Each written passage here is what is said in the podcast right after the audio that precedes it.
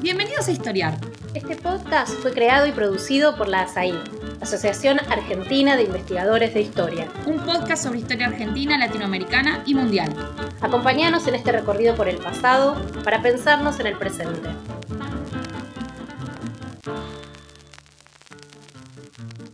Bienvenidos y bienvenidas a un nuevo episodio de Historiar, el podcast de la Asociación Argentina de Investigadores en Historia. Mi nombre es Florencia Gutiérrez, soy investigadora del CONICET en el Instituto Superior de Estudios Sociales y profesora en la Universidad Nacional de Tucumán. Hoy vamos a conversar sobre el miedo como una dimensión constitutiva de la vida política del mundo moderno y contemporáneo. El miedo como una emoción propia de la condición humana, una emoción histórica y por ende cambiante y diversa. Específicamente, nos gustaría dialogar sobre el miedo o mejor dicho, sobre los miedos, entendidos como la percepción de un daño. Vamos a pensar el miedo como un elemento central del arte de gobernar. Vamos a preguntarnos cómo se experimentan, se transmiten y se utilizan los miedos.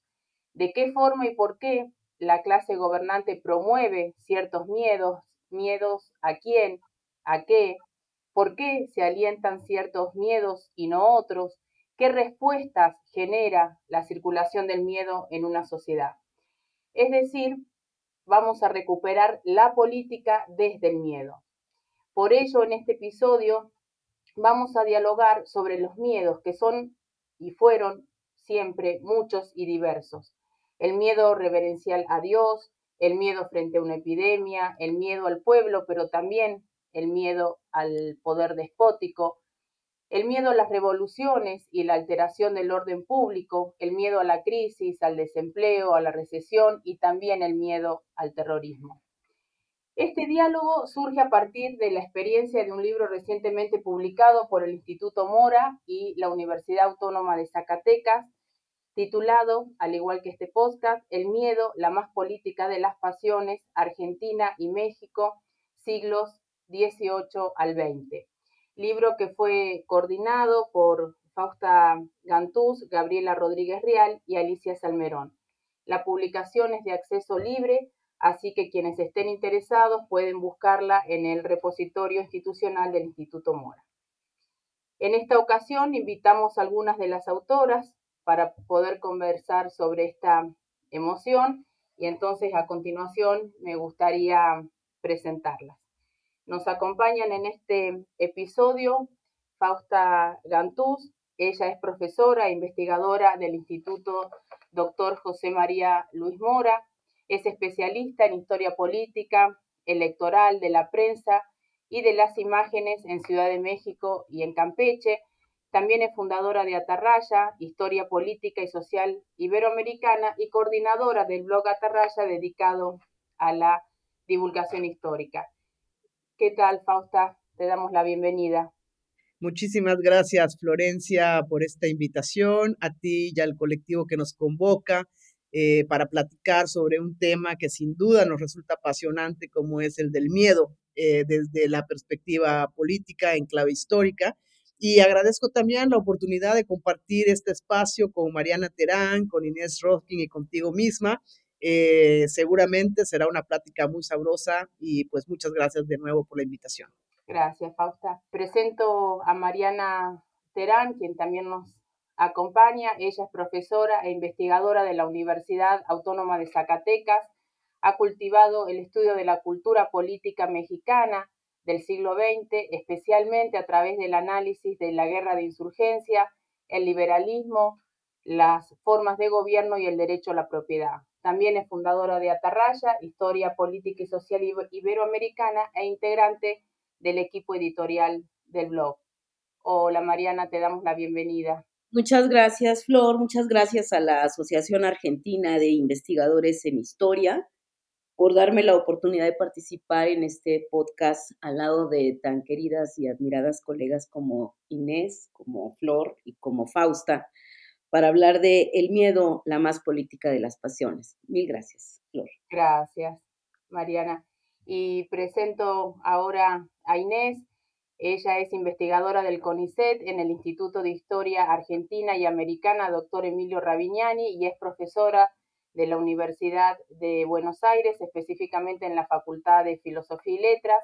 Investiga problemas vinculados con la historia política, sobre todo vinculados a la prensa y a las movilizaciones callejeras en la ciudad de Buenos Aires a fines del siglo XIX y comienzos del siglo XX.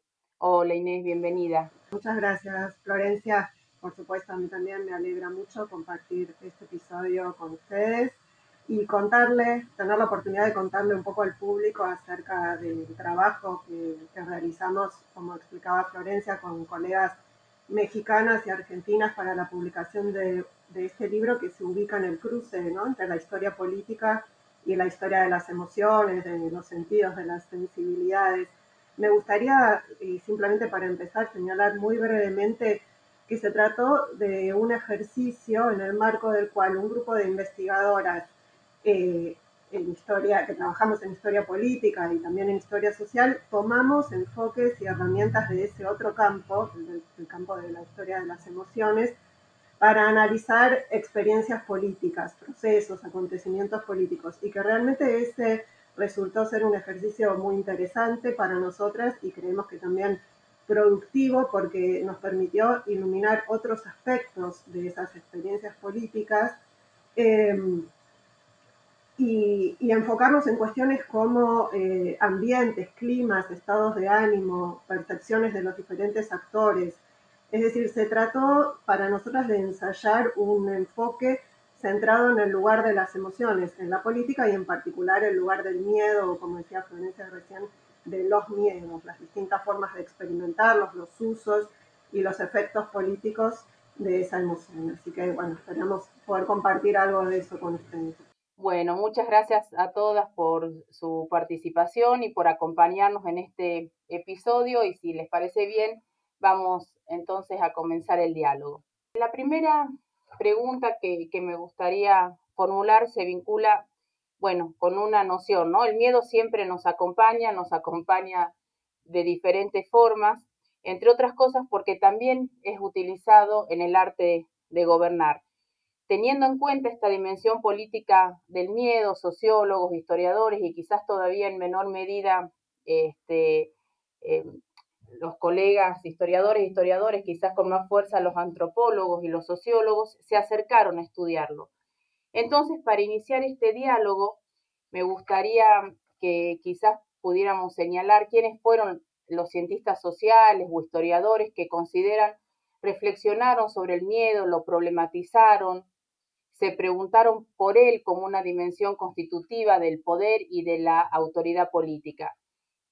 No sé, Mariana, si te gustaría comentarnos cuáles son los autores que recomendarías a nuestros escuchas que quieren iniciarse en este tema, eh, quiénes crees que, son las lecturas eh, obligadas para empezar a pensar en el miedo. Gracias, Flor. Pues parto de la idea de que el miedo es una relación social y potencia a su vez una serie de relaciones sociales.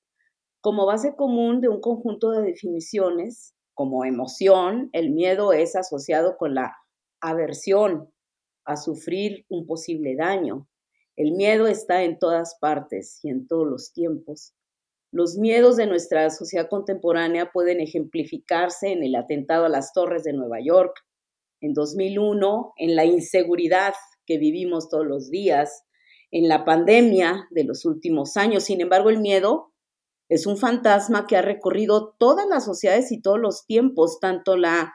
Yo quiero partir de, dos libros que acabo de, de tener en la mano, tanto la introducción de Alicia Salmerón al libro que nos convoca, El miedo, la más política de las pasiones, como la de la historiadora peruana Claudia Rosas Lauro, En el miedo en el Perú, siglos XVI al XX, reconocen en la obra seminal de Jean Delemaux, publicada en 1978, una novedosa y provocadora manera de atender su estudio. Delemaux se preguntaba por qué el silencio ante el miedo en la historia. De sus palabras, sin duda, a causa de una confusión mental ampliamente difundida entre miedo y cobardía, entre valor y temeridad. Pareciera vergonzoso hablar de miedo o tener miedo de colocar en títulos de obras la palabra miedo. Se trata de la pasión política por antonomasia, el miedo como emoción que alienta la formación de comunidad social y política.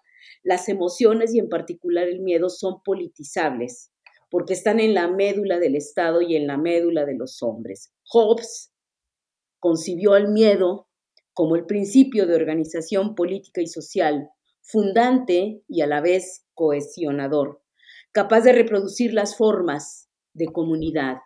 Interesa reflexionar en torno a la dimensión política del miedo. Eso creo que nos aglutinó como historiadoras el miedo es política y también el miedo es historia. Sin duda la propuesta de Jean Delemont se vio largamente alimentada por la nueva historia, iniciada en 1920, dedicada al estudio de sentimientos colectivos, a la recuperación de actores sociales soslayados por la historia positivista como las mujeres, la niñez, que devendría esta historia larga en la búsqueda de aproximaciones analíticas décadas más tarde en lo que se denominó los de abajo, con una larga lista de la subalternidad. Estas líneas desarrolladas durante el largo siglo XX permitieron acercarse al mundo de los imaginarios y de las representaciones culturales como el temor y la seguridad. Sin duda, los diálogos entre historia, psicología, ciencia política, sociología y antropología enriquecieron el debate y propusieron nuevas rutas para comprender al mundo de Occidente desde esta emoción que recorrió todos los tiempos y todos los espacios. Muchas gracias, Flor. Gracias. Querida eh, Mariana, te escucho y también escucho las intervenciones previas, eh, especialmente la de Inés, y creo que ya ha quedado claro para quienes están asistiendo a la transmisión de este podcast que en realidad cuando hablamos del miedo eh, nos estamos refiriendo a un singular eh, que incluye un plural, ¿no? Estamos hablando de los miedos. Eh, y en este sentido, yo me pregunto, Florencia, ¿cómo podríamos definir el miedo? Si tuviéramos que sintetizar una definición de esta emoción, ¿cuál elegirías tú, digamos, para decir qué es el miedo, qué son los miedos en términos de la, de la historia política. Mm, bueno, a ver, creo que en primer lugar es mejor referirse a los miedos en plural. Y quizás podríamos empezar por una definición del miedo que, que puede ser útil. El miedo entendido como la percepción de un daño, es decir, el miedo asociado a la noción de daño o amenaza en tanto remite a la alteración o a la pérdida de determinado orden o equilibrio. Esta noción de amenaza genera, no genera, cuando sentimos miedo, un sentimiento de inseguridad, de ansiedad. Por ello, los miedos siempre van acompañados de incertidumbre, de la percepción de un riesgo, porque suponen el temor a sufrir un daño, a padecer un perjuicio. Como ya se comentó, los miedos son muchos y distintos y quizás podemos ahora eh, enumerar algunos. Miedos mundanos, pero también miedo reverencial, el miedo a Dios. Miedo vertical, pero también horizontal. Pensemos en el miedo entre clases, asociado, por ejemplo, a las desigualdades, pero también en el miedo entre pares. Miedo individual, pero también colectivo, que es el que nos interesa, en este diálogo, porque los miedos colectivos son los que se pueden pensar en términos políticos, miedo espontáneo o inducido, miedo ancestral, pero también coyuntural, miedos internos y externos. Pensemos en los miedos internos que circulan en una comunidad, en una nación, por ejemplo, el miedo al desempleo o a la recesión, pero también podemos traer este diálogo a los miedos externos, como el temor de una nación frente a la invasión de otra, miedos de diversa intensidad que van del temor hasta el terror y el pánico. Ahora, este, bueno, creo que es importante subrayar que el miedo se convierte en una experiencia política cuando encarna en una experiencia colectiva, ¿no? Cuando se asume en un cuerpo colectivo. ahí es cuando el miedo puede convertirse en parte constitutiva de un proyecto político, que es lo que nos interesa traer este diálogo, ¿no? La vinculación entre política y miedo. Para muchos estudiosos, el miedo es inherente a las relaciones de poder, es una dimensión muy importante en el vínculo entre gobernados y gobernantes, ¿no? Es parte, el miedo es parte del arte de gobernar. Y si nos tenemos que preguntar por qué, bueno, podríamos decir porque toda relación de dominación involucra el miedo, porque el miedo prepara para la obediencia, ¿no? La obediencia como una dimensión clave de esa relación entre em, gobernados y gobernantes. Y me gustaría dar un, ejemplo este, para poder quizás explicitar mejor esta relación entre miedo y, política, ¿no? Y podríamos volver sobre el movimiento que irrumpió en 2013 en Estados Unidos bajo el lema Las vidas negras importan. Sus militantes, la mayoría de ellos jóvenes y afrodescendientes, se manifestaron contra el control policial y el asesinato a manos de la policía de un joven afroamericano. Ese movimiento llevó a preguntarse por la discriminación racial y por la política del miedo en ese país, a preguntarse quiénes se beneficiaban de esa política de seguridad, también como contrapunto quiénes eran los damnificados, quiénes cargaban con el peso de la seguridad, a costa de qué o de quiénes. Y en ese sentido, eh, sociólogos, antropólogos, ayudaron a instalar ese debate público, en primer lugar señalando ¿no? cómo se fueron configurando, construyendo los miedos de los blancos, el miedo al crimen, al terrorismo, a la inseguridad. Sus estudios contribuyeron a repensar cómo se generaron esos miedos, por qué, quiénes los promovieron, pero al mismo tiempo pudieron poner en discusión los miedos de los afroamericanos, por ejemplo, el miedo a la policía, a la represión, a la cárcel injustificada. En ese sentido, cuando pensamos en estos miedos, pensamos en una política del miedo, pero también quizás en una contrapolítica, es decir, la posibilidad de pensar cómo un movimiento social puede ayudar a cuestionar los miedos que circulan y promueven ciertos grupos de poder. Este es el podcast de ASAIG, la Asociación Argentina de Investigadores en Historia. Te invitamos a asociarte y a seguirnos en las redes, en Twitter, en Facebook e Instagram. Toda la información sobre la asociación la puedes encontrar en nuestra página asaig.org.ar. Te esperamos todos los sábados con un nuevo episodio de Historiar sobre los grandes temas de nuestro pasado, abordados por especialistas e historiadores profesionales de manera cordial pero rigurosa Seguimos con nuestro episodio de hoy. Y nos, estamos en este podcast hablando de miedo, hablando de política, hablando de historia. Y quizá quienes eh, nos están escuchando eh, se están preguntando, bueno, ¿y cómo, cómo hacemos el miedo historizable? ¿no? Eh, el miedo este del que hablamos, que si tiene verticalidad, horizontalidad, si gira, si es cambiante, si es diverso. Y en ese sentido, entonces cabría preguntarse, esa emoción que a veces nos parece inaprensible o escurridiza, ¿cómo se hace posible recuperarla desde la perspectiva histórica? ¿Cómo los o las historiadores, historiadores podemos recuperar el miedo? ¿Cómo podemos investigarlo desde una perspectiva histórica?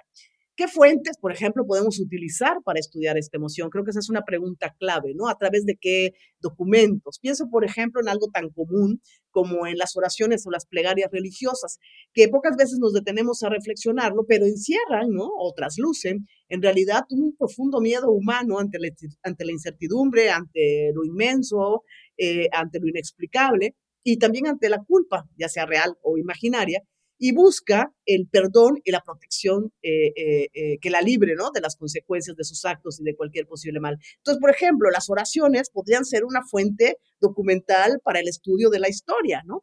E, en este sentido, Inés, ¿Qué, nos, ¿Qué nos dices tú? ¿Qué opinas tú respecto de las posibilidades de las fuentes? ¿Qué fuentes, a qué fuentes podemos recurrir para hacer historia? Bueno, me parece importante partir de algo que señala Alicia Salmerón en la introducción del libro, y es el hecho de que, eh, por supuesto, eh, el intento de ampliar el espectro de fuentes es, este, es fundamental y es un esfuerzo que hay que hacer, pero al mismo tiempo la clave también está en qué preguntas hacerle a las fuentes.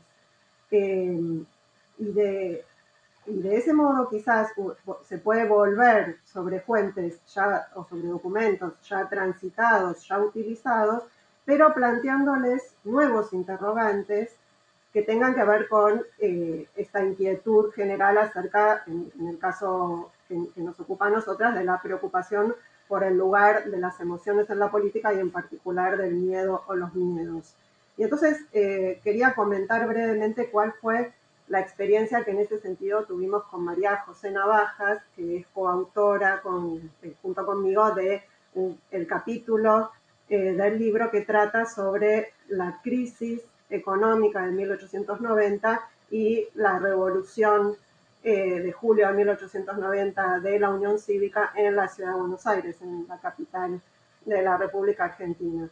Eh, se trata de un acontecimiento, el de la crisis económica y la revolución del 90, sumamente transitado y estudiado por la historiografía, eh, pero las nuevas inquietudes o preocupaciones que teníamos con María José nos llevaron a hacer una relectura de las fuentes y nos permitió encontrar ahí, detectar esa dimensión emocional del acontecimiento del 90 que eh, hasta ahora había sido escasamente explorada.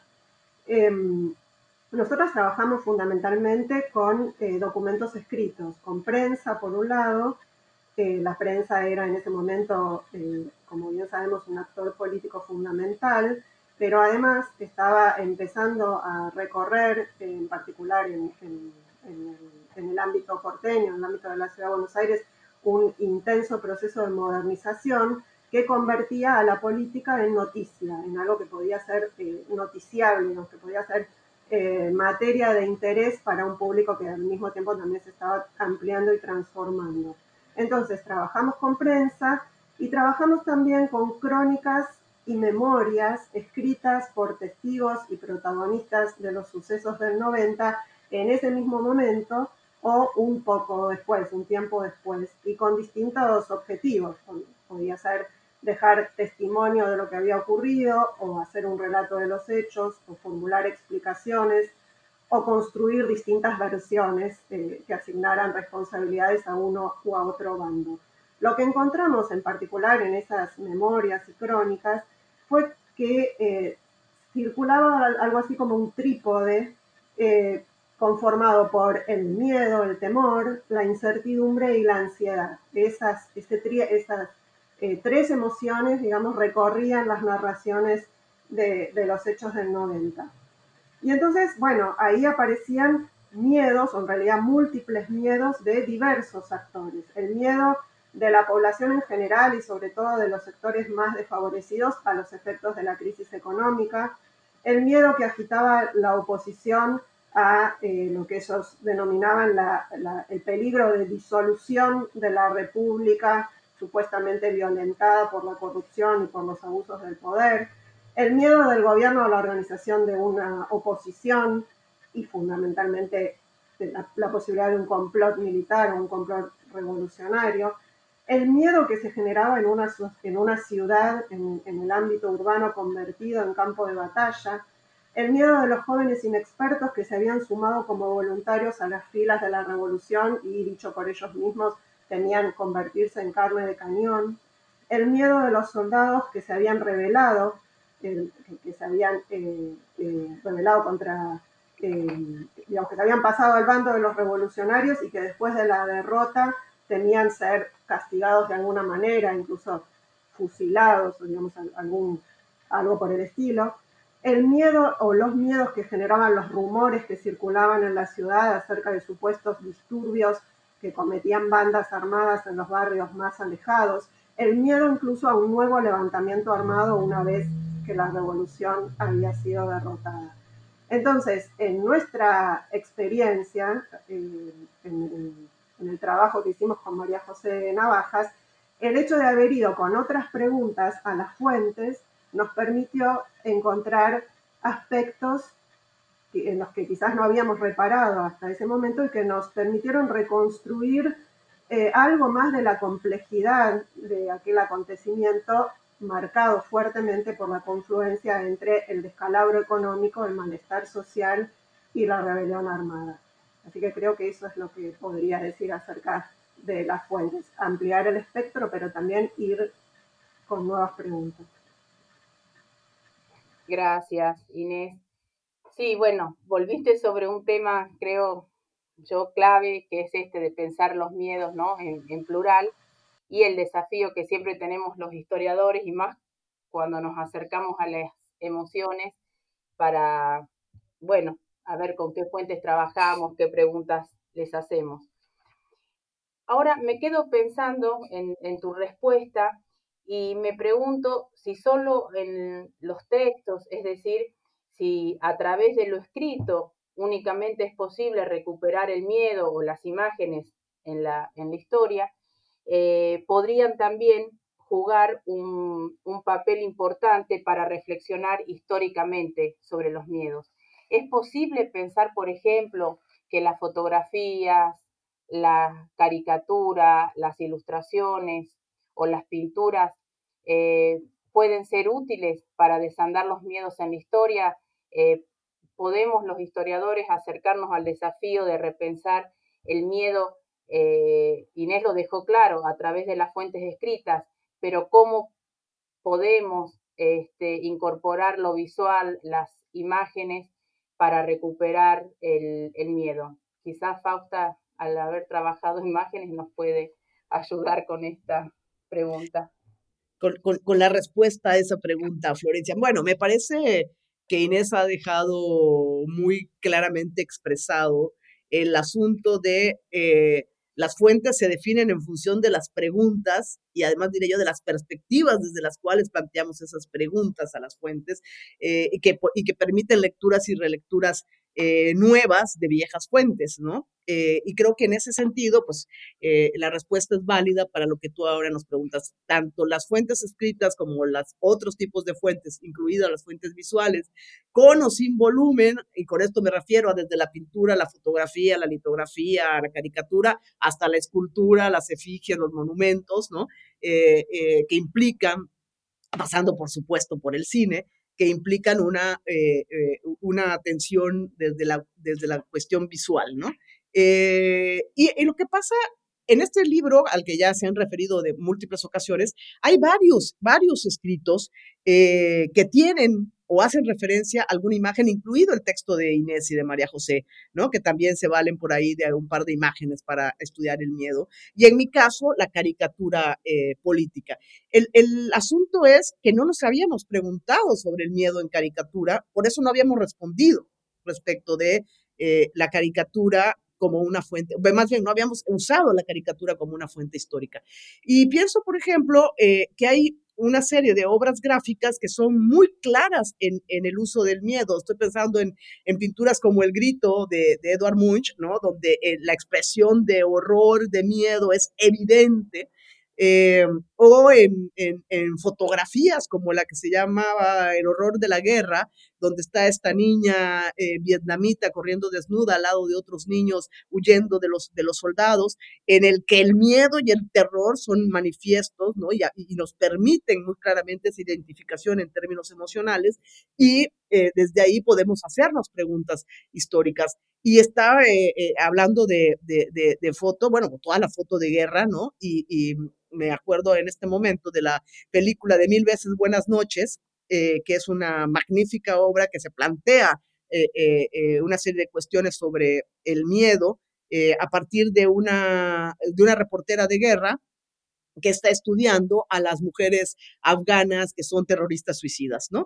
digo, hay, hay con eso lo que quiero decir es que hay documentos en los que la presencia del miedo es como muy evidente. Pero hay otra serie de, imágenes eh, de muy diversos tipos en las que el, miedo no está tan claramente expresado, está soterrado, o cuando la vemos ni siquiera la relacionamos con el miedo, como es el caso de la caricatura, ¿no? Que ahí está, está el horror expresado con toda claridad y sin embargo no lo asociamos con el miedo. O pienso, por ejemplo, en las fotografías, para el caso mexicano habrá algo correspondiente en, todos los países, en Argentina. En el caso de las fotografías del 2 de octubre, eh, que muestran a estudiantes que son detenidos. Eso es todo lo que vemos en la imagen. Y sin embargo, ahí está la violencia, está el horror, está el miedo de los chicos, está una serie de, de cuestiones sobre las que nos podemos preguntar a partir de la imagen. O todavía imágenes más inocentes como niños escondidos debajo de, las mesas de la escuela en un salón de clases. Y eso puede estar evocando desde la presencia de un terremoto hasta eh, la presencia del crimen organizado en las calles del norte de este país que obliga ¿no? a que en medio de los tiroteos los niños tengan que refugiarse ahí. Entonces, em, insisto en regresar a lo que planteaba Inés. El tema es cualquier fuente, prácticamente cualquier fuente nos puede servir para estudiar el miedo o los miedos y hacerlo en clave política. Depende de qué preguntas nos planteamos, qué buscamos en, esas fuentes y eh, en, esa medida qué es lo que vamos a encontrar y cómo vamos a, a, a, encontrar perdón, una serie de respuestas que nos permitan una relectura del pasado en clave eh, del miedo eh, político. Gracias. Gracias, Fausta. Em, creo que sería interesante avanzar luego de, preguntarnos más por las lecturas, las fuentes, eh, las, preguntas que nos hacemos los historiadores para interpelar los documentos, si ahora eh, podemos avanzar en ya preguntarnos por algunos ejemplos históricos, ¿no? Donde podemos percibir el miedo como una emoción política. Em, por ejemplo, sabemos del miedo reverencial, ¿no? Del temor a Dios en las sociedades coloniales como eh, la de la Nueva España, una sociedad profundamente marcada por la tradición católica. Pero en el México de mediados del siglo XX, me pregunto, frente al avance del liberalismo, ¿es posible pensar todavía en el temor reverencial? Este tipo de miedos, a medida que avanza el siglo XIX desaparece, se resignifica, circula con otra fuerza frente al avance del liberalismo y la abierta confrontación entre el Estado y la Iglesia Católica. Mm, quizás, Mariana, este, nos puedas ayudar y te escuchamos atentamente.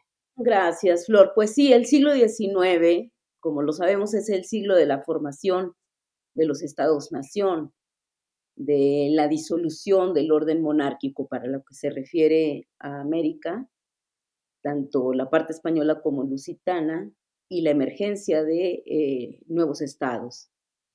Es el siglo del paso de la soberanía real a la soberanía nacional, un siglo profundamente revolucionario, porque modifica estructuras que dan paso del vasallaje a la ciudadanización, a nuevas formas de representación, a la división de poderes, a los constitucionalismos en plural, ¿no? Esa es, digamos, una manera muy eh, recurrente de ver el siglo XIX.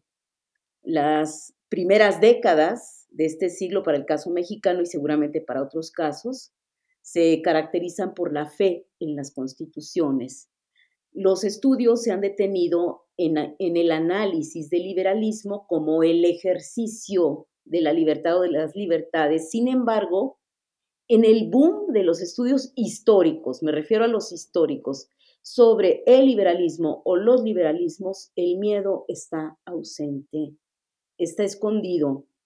Como ustedes ya lo han comentado muy bien, el miedo es politizable y si me permiten la palabra, es historiable. Y en ese sentido, el miedo se fragmenta en los miedos vividos históricamente respondiendo a formas concretas de dominación, de representación, de conflicto, de sociedades en resistencia. Ahora que tú lo comentas sobre el miedo reverencial, Flor, pues Matilde Souto hizo un estupendo artículo, reparó en el miedo reverencial que integró y dio cuerpo a la monarquía católica española, Pienso en ese sentido que forma es fondo. La cifrada ritualización barroca en la que vivieron las corporaciones del mundo novohispano bajo el zodíaco de las devociones marianas o cristológicas o bajo el halo de la retórica apologética, agiográfica, con la constante recuperación de vidas de santas y santos, hizo que se conformara una estructura del mundo de la vida basada en el temor, en particular a Dios. Matilde lo explica con tres casos, la construcción del miedo en la forma de gobernar, en una devoción católica como lo fue María de Guadalupe y en el ejercicio del poder del ministro José de Gales. Pero ese miedo reverencial ante la ira de Dios, que fue fondo y a la vez explicación ante desastres como sequías, inundaciones o pestes, pasó a otras expresiones históricas sin dejar de integrar algunos de sus rasgos. En el siglo XIX los miedos fueron otros y también fueron parte de lo mismo. Los liberalismos resignificaron los miedos. Así, por ejemplo, ante procesos secularizantes en que se vieron envueltas las sociedades decimonónicas frente a la cuestión, por ejemplo, que trabajé de jurar una constitución liberal como la mexicana de 1857, la Iglesia Católica a través del Papa y de la jerarquía eclesiástica mexicana promovieron el temor de morir sin el último de los sacramentos y esto causaba no temor sino terror. Esto para una sociedad católica como la mexicana fue uno de los actos de poder más violentos que cimbró justamente porque permanecía el miedo reverencial pero bajo nuevas amenazas y el miedo propagado por las autoridades civiles de obligar a jurar porque de lo contrario se perdería el trabajo. El miedo entonces va hasta la médula cuando de la construcción colectiva del temor se filtra en el miedo íntimo y aquí volvemos a hablar de los diferentes miedos. Y claro, muy de acuerdo con lo que han dicho Inés y Fausta, las fuentes, las mismas, las preguntas, otras.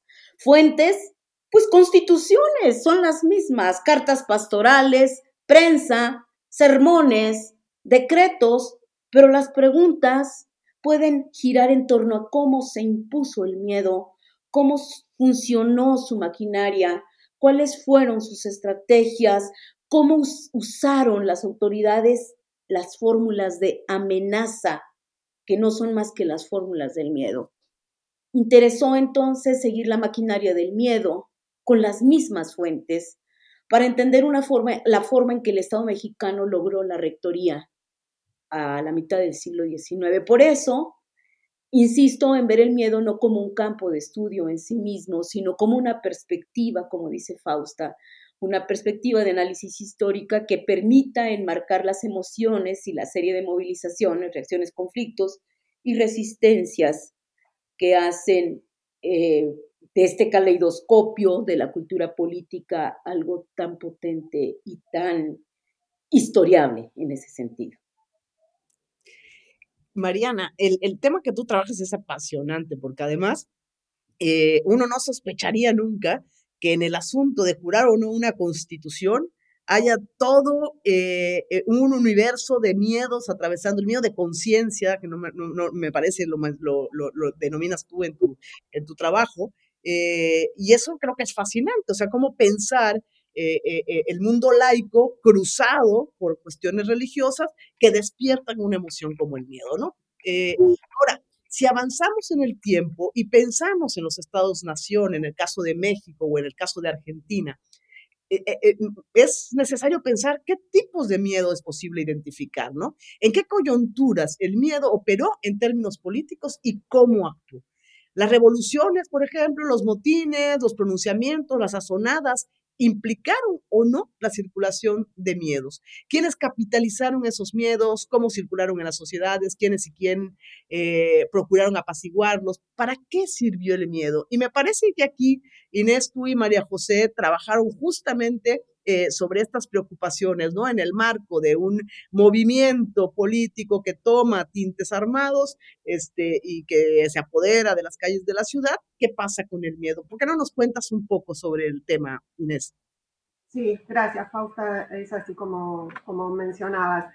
En el caso del trabajo que escribimos con María José Navajas, la perspectiva o el enfoque centrado en el miedo nos permitió eh, iluminar nuevos aspectos de un acontecimiento, el de la Revolución del 90, que como les decía en la intervención anterior, ha sido muy estudiado. Pero el hecho de centrarnos en las emociones nos ayudó a explorar más en profundidad cómo se desenvolvió en el marco de esa experiencia tan disruptiva en la cual eh, confluían la crisis económica, sus devastadores efectos sociales y la agitación política, digo, cómo se desenvolvió en ese marco la dinámica de escalada de la violencia política hasta desembocar en la revolución. Eh, lo que nosotros intentamos mostrar en el trabajo es que el miedo, los diversos temores que confluían en esa coyuntura, se encontraban en la base de la movilización política que llevó finalmente al estallido de un levantamiento armado. Se ha dicho muchas veces en, la literatura sobre, sobre este acontecimiento, sobre la revolución del 90, se ha dicho que la crisis, se repite, ¿no es cierto?, que la crisis económica contribuyó a, activar eh, la movilización política. La crisis económica contribuyó decisivamente a activar la movilización política. Pero, ¿qué mecanismos concretos fueron los que llevaron a que se produjera esa escalada? son, eh, era la pregunta que, que nosotras nos planteábamos eh, en, en, esta, en, este nuevo acercamiento al, a, esa coyuntura y a los documentos. El abordaje desde las emociones creemos que nos ayudó a entender un poco mejor por qué la propaganda opositora resultó convocante y sirvió para impulsar la acción política colectiva. Ciertos rumores, ciertos discursos e imágenes volvieron más tangibles las angustias e inquietudes que generaba la situación económica y les dieron un claro sentido político de crítica y de confrontación con el gobierno. Intentamos mostrar entonces que el miedo actuó como aglutinante de múltiples agravios e inquietudes y como catalizador de una intensa movilización, eh, una intensa movilización política que atravesó diversas etapas hasta desembocar finalmente en la revolución, en el levantamiento armado. En el contexto de la profunda inseguridad causada por los problemas económicos y sus consecuencias sociales, confluyeron y se potenciaron temores de diferentes actores. Ahora, hay algo más que me gustaría mencionar y es el hecho de que la perspectiva desde el miedo también nos ayudó a vislumbrar, digamos, a acercarnos, a aproximarnos a la cuestión de la impronta que seguramente el alzamiento armado dejó en la experiencia urbana. Los combates en las calles, los cantones o, las barricadas de los revolucionarios, los heridos y los muertos, eh, la interrupción de la vida cotidiana, los rumores de todo tipo, la declaración del estado de sitio, la censura y la falta de noticias. Es decir, el trastocamiento profundo del orden establecido y también los cambios en el paisaje de la ciudad que de pronto se volvía extraña, ¿no? se volvía peligrosa.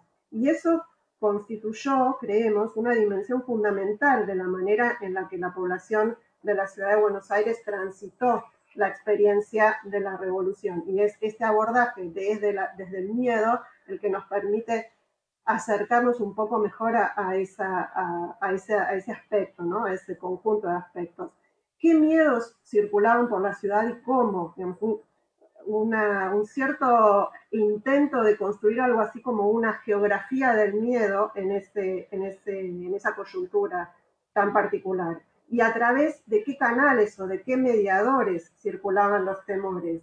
Circulaban y se amplificaban, ¿no? La prensa, pero en un contexto en que había restricciones y que se había impuesto el estado de sitio, también los discursos y las arengas callejeras, los rumores, el boca a boca realmente eh, cumplió un rol central en ese sentido.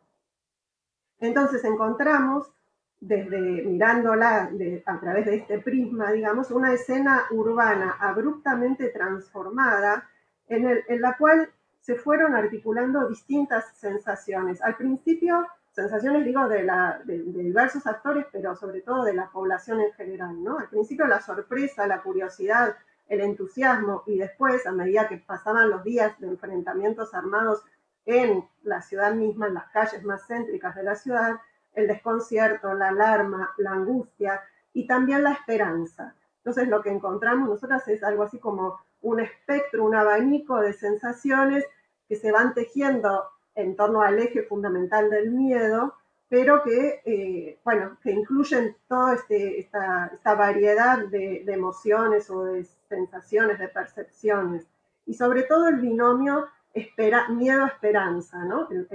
la idea de que eh, se van a producir cambios, que la revolución va a traer cambios, y entonces la esperanza en que esos cambios modifiquen eh, el contexto político y económico. De manera entonces, y con esto cierro, que creemos que la movilización política se nutrió del miedo y de todas estas, todo este conjunto de, emociones asociadas con el temor y con el miedo, y que esa experiencia modificó en gran medida la percepción y las formas de hacer política en la ciudad. Gracias, Inés. Eh, Inés recupera ¿no? esta preocupación centrada en las etapas eh, convulsas, ¿no? como la que vivió la ciudad de Buenos Aires al fines del siglo XIX para pensar el miedo como eh, emoción política. Ahora, si hay una etapa convulsa en la historia latinoamericana, este, no, es ineludible no, no pensar en la Revolución Mexicana, ¿no? Ícono de las revoluciones del siglo XX en nuestro continente y en ese proceso me pregunto eh, qué papel jugó el miedo, qué miedos se agitaron, quiénes lo propagaron y si es posible establecer una relación entre miedo y prensa y quizás más específicamente entre miedo y caricatura. Así que bueno, Fausta, te damos la palabra a ver qué nos puedes responder. Gracias, Florencia. Bueno, sin duda eh, la conversación es muy interesante, las intervenciones que hemos escuchado este, son súper sugerentes. Esperemos que al auditorio, a los y las escuchas, este, les esté resultando igual de, interesante. Eh, eh, la prensa, por supuesto, por supuesto, no hay que decirlo, es, además de una fuente, es un actor fundamental en términos de la vida política y eh, su uso para construir discursos, tanto de bienestar y esperanzadores hasta de terror y miedo, es, es bastante evidente. ¿no? Solo hay que rascarle un poquito y lo vamos a encontrar. En el caso, por ejemplo, de la Revolución Mexicana, vamos eh, a ver en la prensa un, un, cambio que se empieza a gestar más o menos hacia 1907, 8, se empieza a hacer mucho más evidente en 1909 y bueno, ya absolutamente eh, eh, obvio en 1910, que es el uso de un lenguaje muy agresivo, muy violento, descalificador del oponente, del opositor, del adversario político, ¿no? Eh, con, con, referencias a la vida personal, etcétera, que antes no, no, no había en, en, en, la prensa escrita. Y hay su correlato en la prensa visual, o sea, en la caricatura política, que va cambiando lentamente, van empezando a aparecer eh, elementos de violencia explícita. Eh, pongo un ejemplo muy rápido. A lo largo de la segunda mitad del 19, casi siempre en las, caricaturas podemos encontrarnos pistolas, sables, cañones, etcétera, pero son son bastante inocentes. Eh, en tanto su uso eh, está ah, en un mundo, digamos, de una caricatura blanca, por decirlo de alguna forma.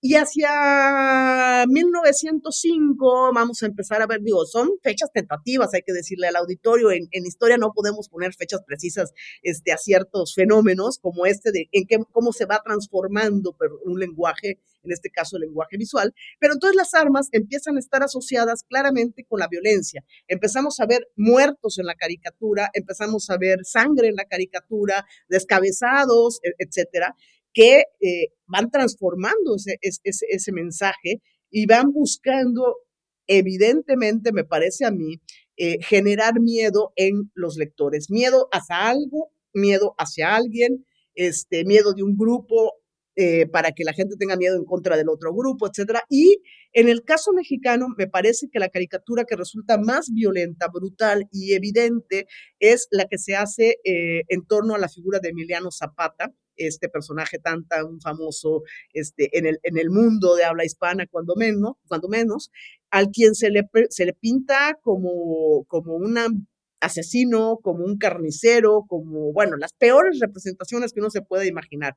Y en realidad esto está hecho por eh, un grupo básicamente que son el de los contrarrevolucionarios, eh, eh, estos porfiristas, ¿no? Que todavía tienen un poder en el mundo de los impresos y que tienen un gran temor de la revolución y de lo que la revolución implica y de personajes señeros como Emiliano Zapata, que además está alrededor de la Ciudad de México, está muy cercano y entonces la caricatura, porque hay que decir algo, en el caso mexicano, cuando estoy hablando de la caricatura en, en el contexto de la revolución, es principalmente la caricatura que se edita en la, en la, en la Ciudad de México. Pero aquí lo que importa ver es esta transformación y esta nueva forma de hacer caricatura que eh, yo he denominado como caricatura intimidatoria, porque no busca hacer reír, a diferencia de la, de la caricatura que eh, siempre identificamos como la sátira que busca hacer reír a, quien la recibe, aquí lo que vemos es eh, el deseo de intimidar a quien ve eh, la caricatura.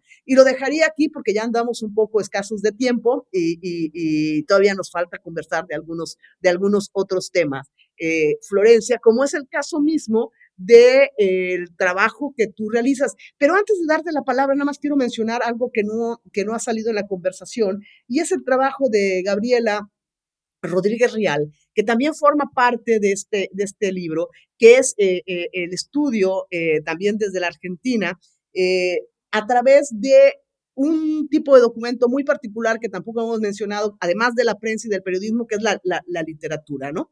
Y cómo ella estudia eh, eh, esta, eh, el, tema del miedo a través de, esta, de este tipo de, fuente. Y también tú debes de saber más del tema que yo, Florencia, porque es un caso de un estudio argentino, pero lo que me interesaría a mí principalmente es que tú nos platicaras sobre tu trabajo, ¿no? Que es también, como en otros, pues yo creo que todos los textos de este libro, que es muy particular y es como pensar el miedo en un espacio tan particular como es el espacio laboral en las fábricas, eh, eh, en, las, en las, en las, este, ah, ¿cómo se llama? los ingenios azucareros, eh, entre los patrones y los trabajadores, etcétera. O sea, ¿en qué coyunturas y ámbitos de trabajo es posible pensar en el miedo? Y cómo patrones y obrero, ¿no? forman parte de estos miedos, cómo se construyen, cómo circulan. Cuéntanos un poquito, Florencia.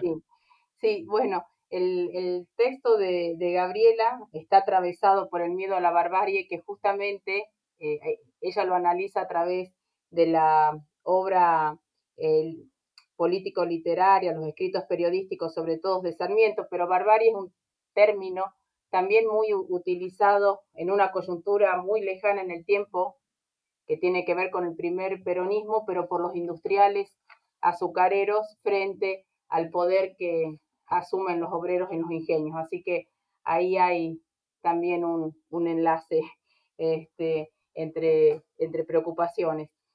Y aquí vuelvo también, ¿no? Sobre un problema que yo con las fuentes que, que, venía trabajando, sobre todo eh, vinculadas al mundo laboral azucarero durante el primer peronismo, el desafío fue, bueno, cómo a partir de esas fuentes recuperar el miedo. Había miedo en las comunidades azucareras, cómo se podía trabajar esas preocupaciones. Y, sí, la respuesta fue que sí, que también el miedo circuló por esos ámbitos de diferentes formas. Y pienso, bueno, quizás lo que más les puede interesar a los escuchas es un eh, ejemplo eh, concreto, ¿no? El, y ahí vamos a situarnos en el primer peronismo, cuando la mayor presencia del Estado, el avance de la sindicalización y la sensibilidad obrerista del gobierno generaron que en muchos espacios laborales, entre los cuales se encuentran, por supuesto, los ingenios azucareros del norte de, Argentino, de Argentina, se generara una transferencia de poder en favor de los obreros y en detrimento de las facultades de los patrones. Y ahí lo que pude advertir es que por primera vez los empresarios percibieron con horror que muchas de las huelgas obreras tenían por objeto incidir en una tradicional prerrogativa patronal, que era la de administrar y organizar la fuerza laboral. Entonces, las huelgas se declaraban para despedir a administradores, contadores, reubicar empleados y una recurrente causa para tomar esas medidas de fuerza era la denuncia del, trato desmedido o desconsiderado que estos administradores y el personal jerárquico dispensaban a los obreros y por eso exigir su despido. Esta alteración, podemos decir, de las facultades patronales implicó una percepción de daño que en los ingenios asumió características muy, muy particulares que tienen que ver con la convivencia entre el espacio de producción, pensamos en el ingenio, y de reproducción, la vivienda. En los pueblos azucareros, ambos em, espacios están unidos. Alrededor de la fábrica vivían obreros, patrones, administradores, empleados, personal jerárquico. Y en razón de esa espacialidad compartida, la percepción de amenaza, de daño vivido por los empresarios, sobre todo en estas coyunturas huelguísticas, no se circunscribió a la fábrica. Por el contrario, en razón de esta vinculación entre fábrica y vivienda, alcanzó la esfera doméstica, llegó hasta las puertas de sus propias casas cuando se declaraban las huelgas en los pueblos azucareros, sobre todo durante los primeros años del, peronismo, se sitiaban los ingenios, se cortaba la luz, el agua, las líneas telefónicas, en algunos casos se llegó a apedrear las viviendas de la patronal. De esa forma, los obreros convirtieron las huelgas en una instancia de politización del miedo. ¿Por qué? Porque desafiaron a la patronal en su más íntimo y sentido espacio, que es el hogar. Y en esto de los miedos en plural y de la circulación de los miedos, ya para concluir, también fue posible advertir en el, a través de la investigación cómo la patronal denunció las huelgas y alentó un miedo mayor, ¿no? Asociado a dos cuestiones claves, al desempleo y al desabastecimiento del azúcar a nivel nacional. Agitando este miedo, lo que los industriales se proponían era incidir en la decisión de las agencias estatales para que declaren ilegales eh, las huelgas y poner fin a la movilización. Y, es aquí cuando vinculaba con las preocupaciones de Gabriela, aunque nos quedan lejos en el, en el tiempo, eh, los términos que utilizan los industriales, ¿no? Vinculados a la barbarie, a la anarquía frente a la irrupción del, poder obrero. En ese sentido, pienso que es mejor pensar eh, más que en el miedo, en, los miedos y bueno, y de plantear este desafío de volver sobre las fuentes que, utilizamos con nuevas preguntas para este, intentar, bueno, si nos interesa, por supuesto, eh, pensar en el miedo como una dimensión constitutiva de la, de la política. Ya estamos con el tiempo eh, justo, entonces me gustaría un breve, muy breve cierre. Les agradezco este diálogo a Fausta, Inés, a Mariana, que esperamos que sirva como disparador para pensar en la posibilidad de historiar el miedo, de convertirlo en un objeto de estudio de la disciplina histórica teniendo en cuenta que es una emoción clave para pensar y entender la sociedad y la política. Así que bueno, muchas gracias a las tres. Gracias, eh, Flor, gracias por el espacio. Simplemente dejar la reflexión, si vuelvo a la definición de miedo como la aversión de sufrir un posible daño, esa aversión en nuestros tiempos, en nuestro México, tiene que ver con el gran tema de la inseguridad que inunda las redes sociales, que nos debilita, pero al mismo tiempo nos está transformando. Eh, dejo esto a la mesa. El fantasma de la inseguridad recorre nuestras ciudades y se planta con la más cínica de las máscaras. Lo que está frente a ellas, sin lugar a dudas, son todos nuestros miedos. Muchísimas gracias. y hay que decirle al auditorio que además nos quedamos con ganas de seguir platicando sobre los temas de historia y miedo. Eh, yo quisiera eh, aprovechar este espacio, Florencia, esta última intervención, para eh, señalar algo que creo que es importante. Sobre el miedo se ha pensado mucho y se ha pensado desde hace mucho, desde la filosofía, desde la sociología, desde la psicología, desde, en fin. Pero en términos históricos se ha pensado poco en el miedo, en los miedos. Y esa es una de las grandes contribuciones del trabajo de investigación que hicimos y que se tradujo en un libro, y es pensar el miedo político en términos históricos. Creo que esa es una gran aportación y hay que tenerlo eh, presente. Tú ya señalaste que el libro está en, libre acceso, entonces quien quiera consultarlo desde cualquier parte del mundo lo puede hacer en el repositorio del Instituto Mora. Y eh, pues agradecer de nueva cuenta a, la Asociación de Historia Argentina la invitación, a ti por eh, convocarnos, coordinarnos y hacernos pensar otra vez en el miedo. Y a Mariana e Inés, pues muchísimas gracias por compartir este espacio y no dejemos de mencionar el apoyo técnico de, eh, que nos ha prestado Magdalena también para hacer posible este, este podcast que si no nuestra inutilidad técnica no lo hubiera permitido. Y Florencia, pues de verdad muchas, muchas, muchas gracias y saludos al auditorio.